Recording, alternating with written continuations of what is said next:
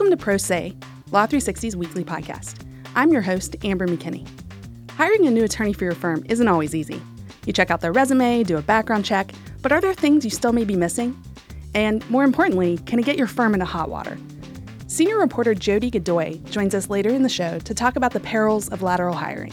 And she's going to bring one example of an attorney who engaged in illegal conduct but still got hired by a new firm. We'll also be joined by Carrie Ben, who will share the legal industry developments from the week. And at the end of the show, we'll discuss a bananas case in the Ninth Circuit that's some real monkey business. Uh, monkey see, monkey sue will not do in federal court.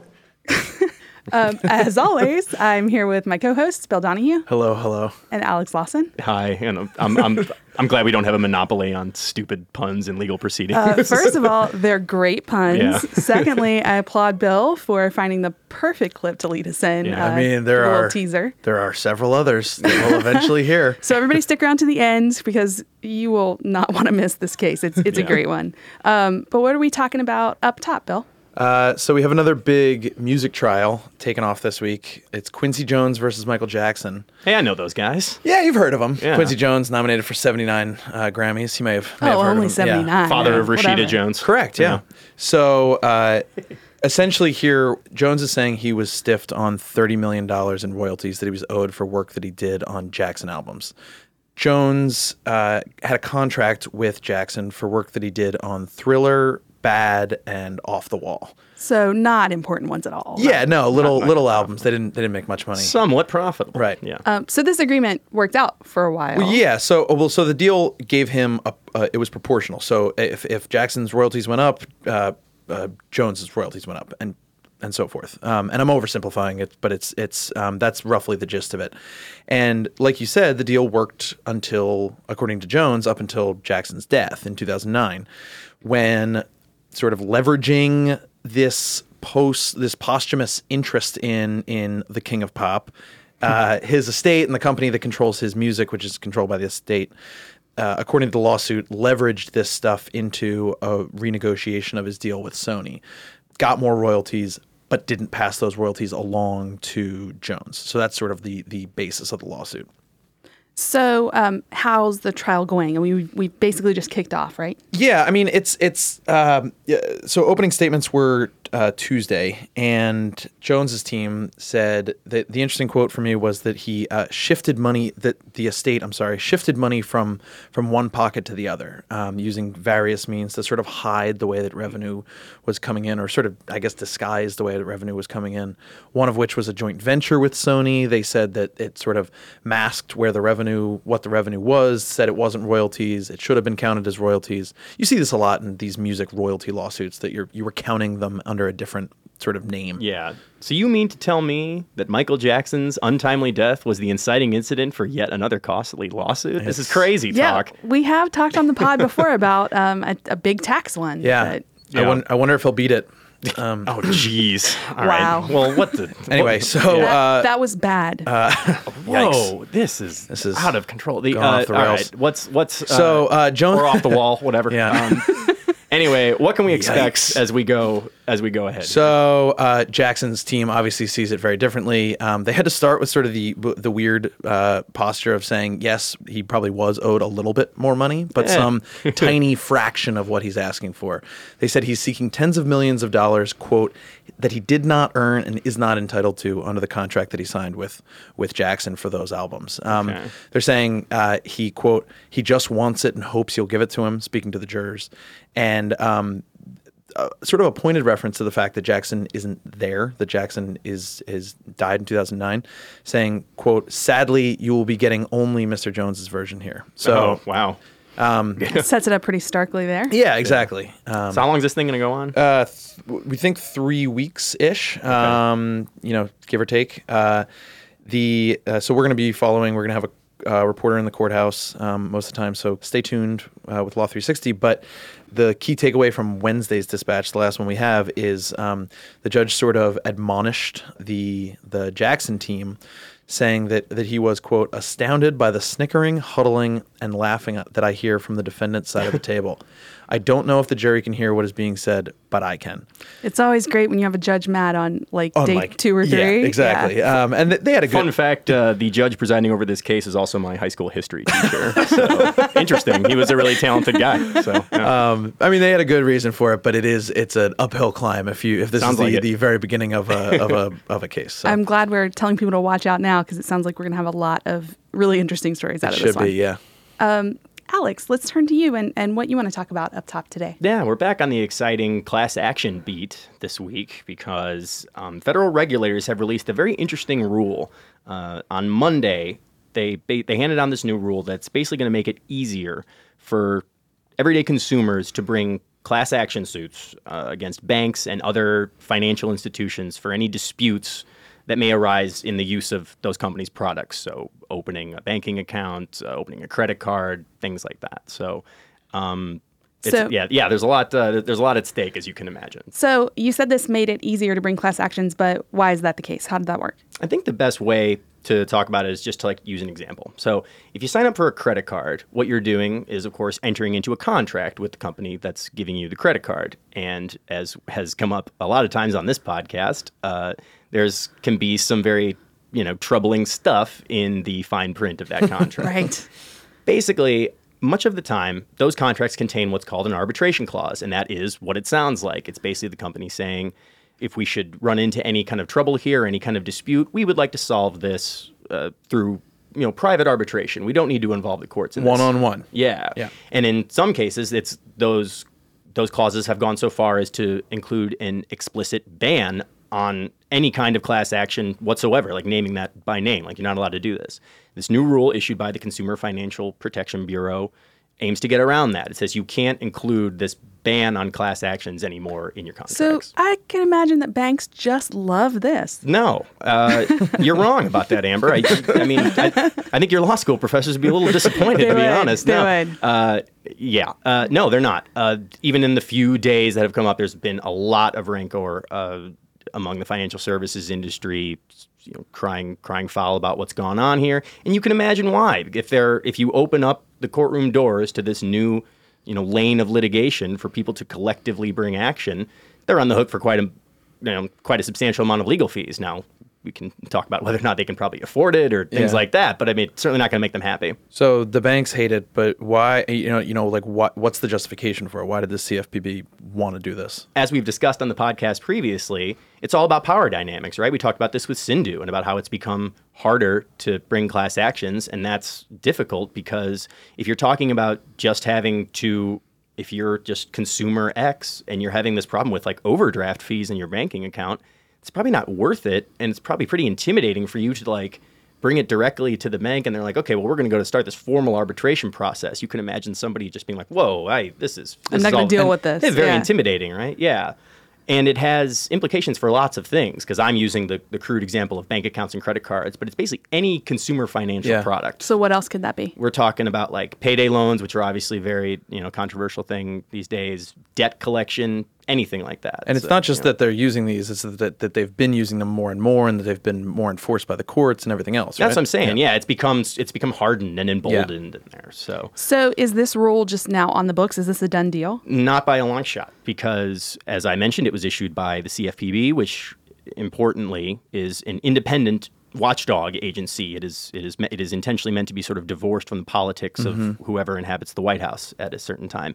And you have already seen congressional Republicans, financial institutions, business associations just already saying that this must go and we have to get rid of this. Chamber of Commerce, uh, as we talked about, already kind of rattling the litigation saber.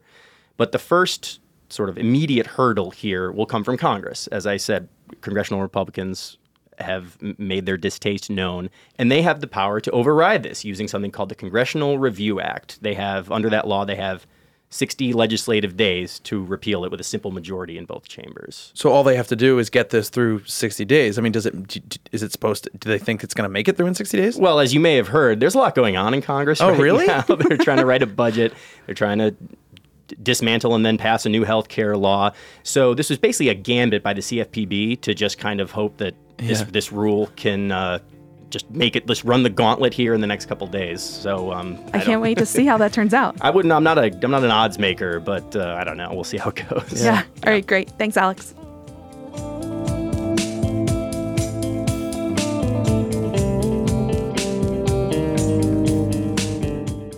A little later in the show, we'll be speaking with senior reporter Jody Godoy about the problems Big Law is facing as it looks to vet new hires. But up first, a look at industry happenings with Carrie Ben and the Legal Industry Minute. Thanks, Amber. Let's kick off this week with some good news. The legal industry is on a three month hot streak, posting its highest job total in years last month.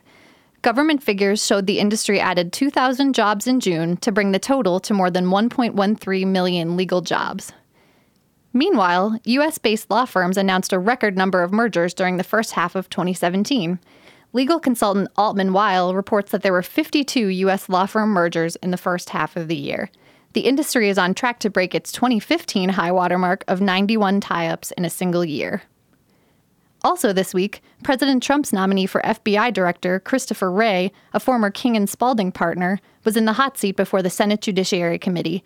Disclosures made as part of the process revealed some interesting information about his big law history. Since January 2016, Wray earned $9.2 million from his partnership share at the firm, where he worked for high-profile clients like Credit Suisse, Johnson & Johnson, Wells Fargo, and Chevron. This has been the week in the legal industry.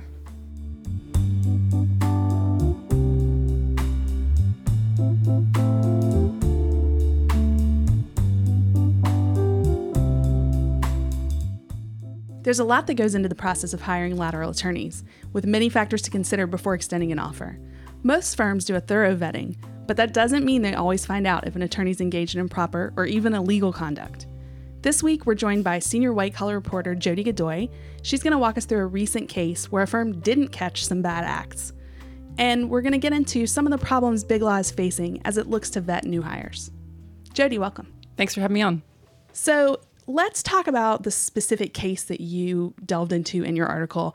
It was a former Foley and Lardner partner who was fired after he allegedly um, did some insider trading. Can you tell us a little bit more about him? Right. So this guy, his name's Walter Chet Little. He's he was fired twice. He was fired the first time when his first firm, Foley and Lardner, learned that he might be making inside trades based on client info that he learned at the firm. Mm-hmm. And then he was fired from his next firm, Bradley Arant, again in mid May after Manhattan prosecutors said, you know, we're bringing a case against you. Okay, so let me just orient how this all happened. He's at Foley and they start suspecting he's done something bad. They fire him. Right. And he promptly, nearly immediately runs out and gets a new job. Yeah. I, I mean, he, he pretty much, he's fired in June 2016 by Foley and Lardner and then in July he gets a job at Bradley. So then, sounds like a damn takes, good lawyer to me. yeah. Well, and then it takes another basically a year before he's actually charged, and that's when Bradley finds out. Right. So he's he's at this firm, Bradley. It's a smaller firm. Yeah. That's got offices in the South and in D.C. and he's there for a year before the charges are filed. So you've got to think that when this firm finds out that charges have been filed against one of its partners they're just like you know their hair is probably on fire. Well, what's I mean that that that's what jumps to my mind. That what what's the damage you know for a firm like when a partner is indicted for something like this? I mean, what's the risk to well, a firm like number that? one, we talk about them on a podcast, sure, so it's not right. good. Right. Yeah. I mean, you know, you can imagine that you know, all the clients of this firm now are thinking, well, gee, if this guy did allegedly did this stuff at his prior firm, what was he doing at Bradley? What was he doing with my info? Mm-hmm. I mean, we are talking about insider trading here. It's not as if he was stealing client funds or anything like that, sure. or accused of stealing client funds rather.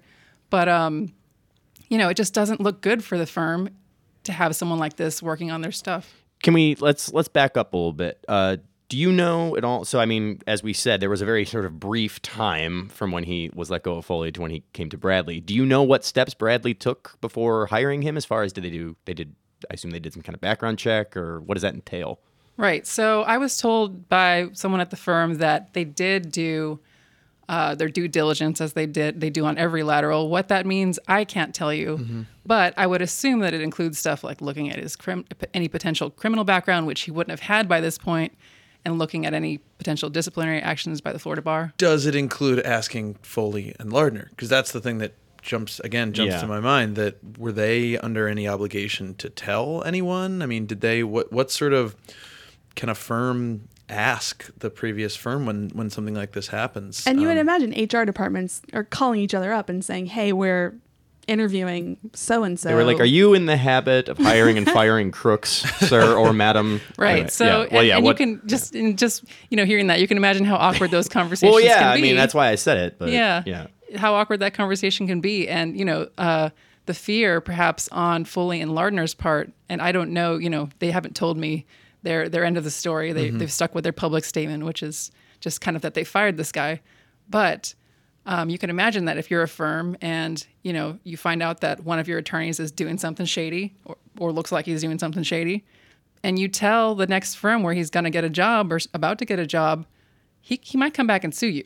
That's so the problem here. What would he sue for? So it depends on the circumstances, but you know he could sue for defamation potentially. Uh, If if he or she was engaged in any kind of whistleblower activity, they could sue based on that. And if they had reason to think that they were being discriminated against by the previous firm, they could bring those kind of So ch- this is the kind of thing where it seems like more and more, not just law firms, but companies just aren't answering questions when they get those HR calls from a new potential employer. Right. So what I've heard is the safe road is to kind of just say almost nothing other than that, yes, Jody Godoy worked here from X mm-hmm. date to Y date. I can confirm this line on this person's resume. Right. Right. basically. But so Yeah. they shouldn't tell the next employer.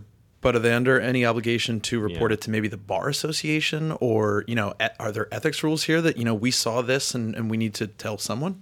Right. So that was the question that really kind of after I thought, well, like who would they call? Could they could they tell the employer? No. Well, apparently they already told the the DOJ, the Department of Justice and the Securities and Exchange Commission because those cases are open now.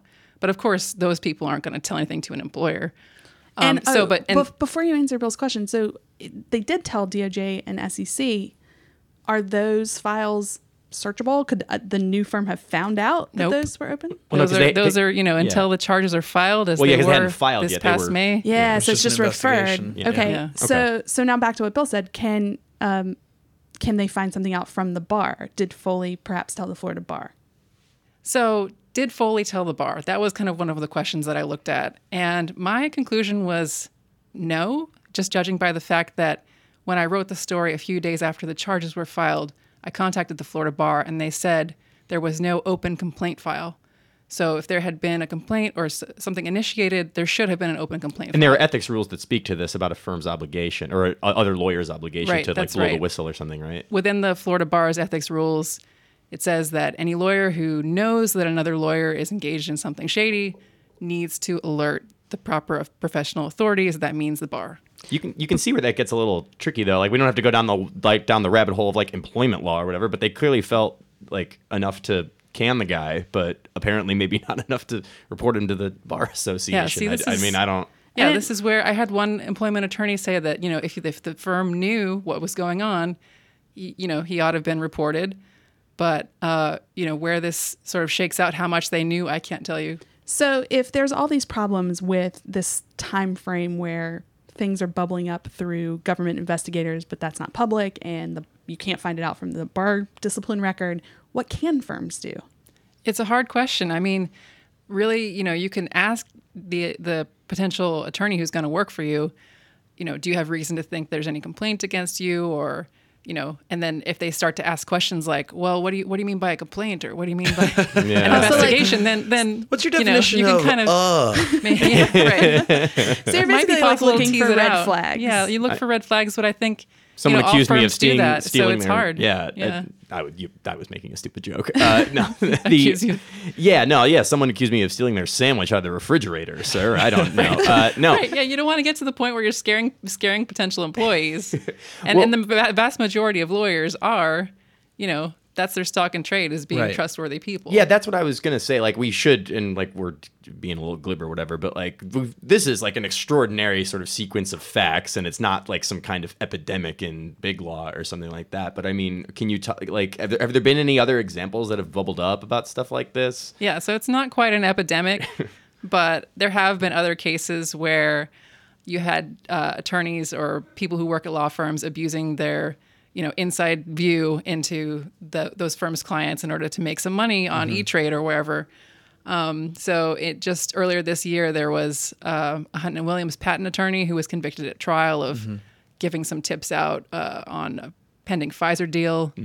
A couple of years ago, there was actually a, a, an attorney, an, I think it was a mergers and acquisitions attorney who had worked at multiple different big law firms who got a 12 year sentence for trading on inside information. He got all the way along the way at every firm that he worked at, basically. Okay.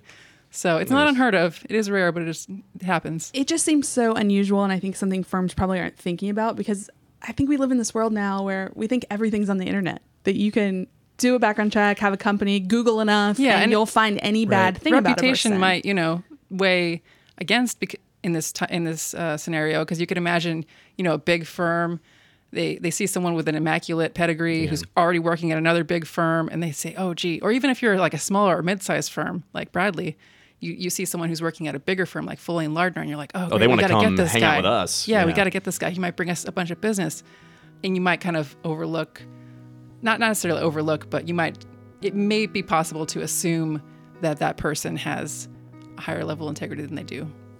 So watch out for the red flags, law firms. I Stay woke. that's- Stay woke out there. Stay woke. Thanks, Jody, for bringing this to us. Thank you. Thanks, Jody.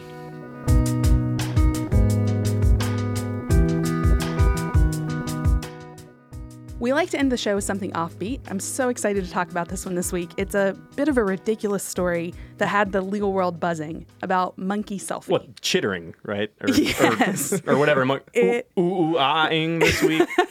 I'm glad you did the monkey sounds there instead of me, but yeah, Yeah. totally. I like that we've kept it highbrow. Uh, Um, Ten as- seconds in. As, as Yeah. we should. Right. So, um, Bill, can you tell everybody what monkey selfie is if they haven't heard of this? Sure. Um, so this has been sort of sadly part of my beat for a few years now. Sadly, I have assigned it to you over and over because I love it. So back in 2011, uh, a nature photographer named David Slater was in Indonesia taking pictures of macaques, and uh, one of one of said macaques uh, came along, and uh, a curious macaque, if you will, uh, came along and took his camera and took a selfie of it.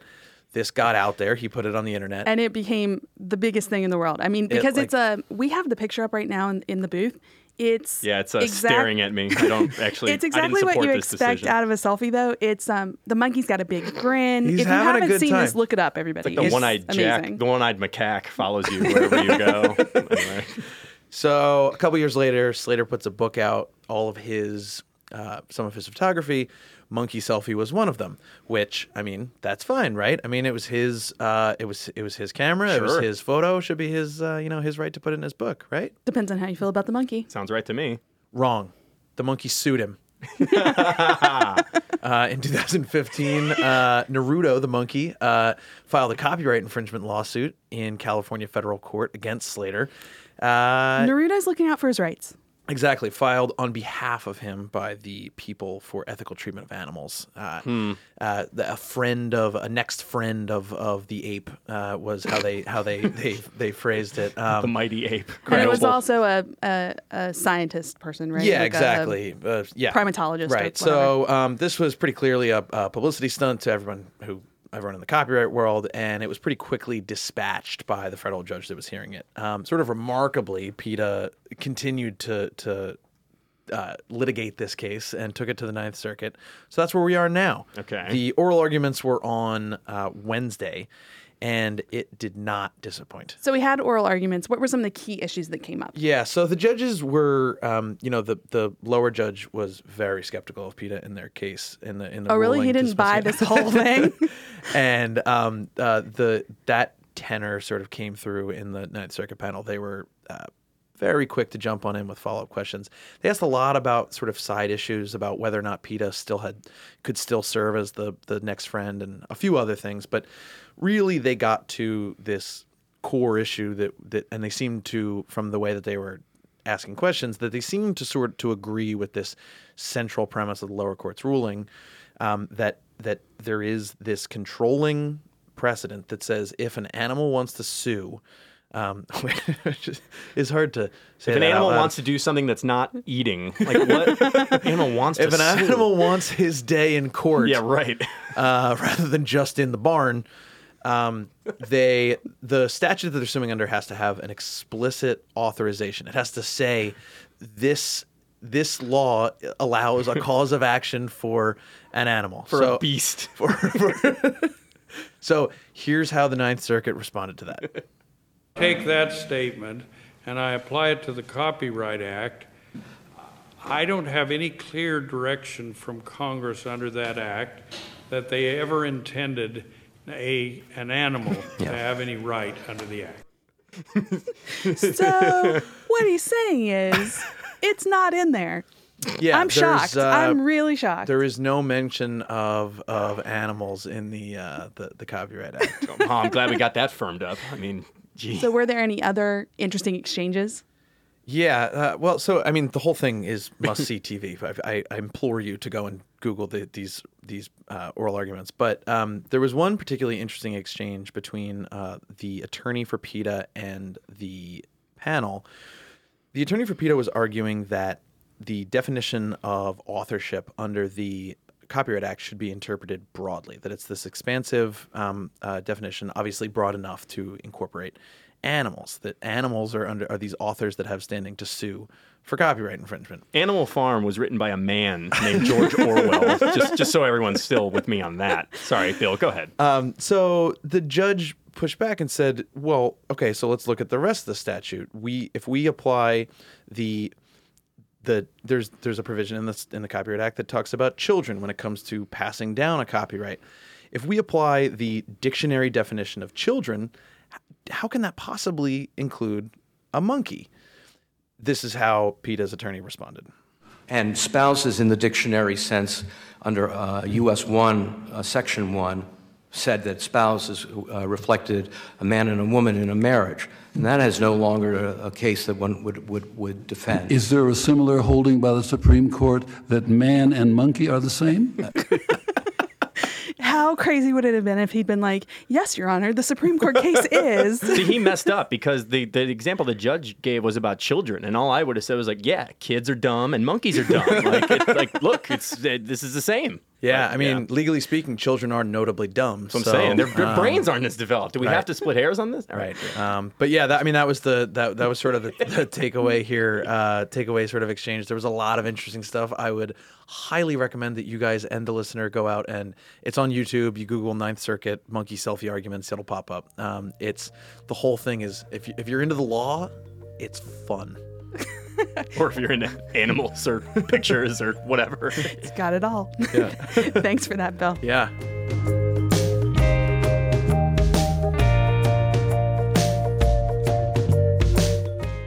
That'll conclude our show for today. Thanks, Bill Thanks, guys. and Alex. It was particularly fun. I thank thank you guys. yeah. So, if you want to know more about any of the legal developments we've discussed today, check out our website at law360.com backslash podcast. And if you like the show, please leave us a review on iTunes. Like a like a good one. I mean, if, Better be a good one. Yeah, right, yeah. And of course, join us again next week. We have several people to thank for today's show, including our producers Kelly Marcano and Stephen Trader. We'd also like to thank our guest Jody Godoy. Contributing reporters this week include Evan Weinberger, Bonnie Esslinger, Matthew Guarnaccia, Michael McInerney, and Melissa Daniels. Music for the show this week comes from Silent Partner and Little Glassman. Uh, monkey see, monkey sue will not do in federal court.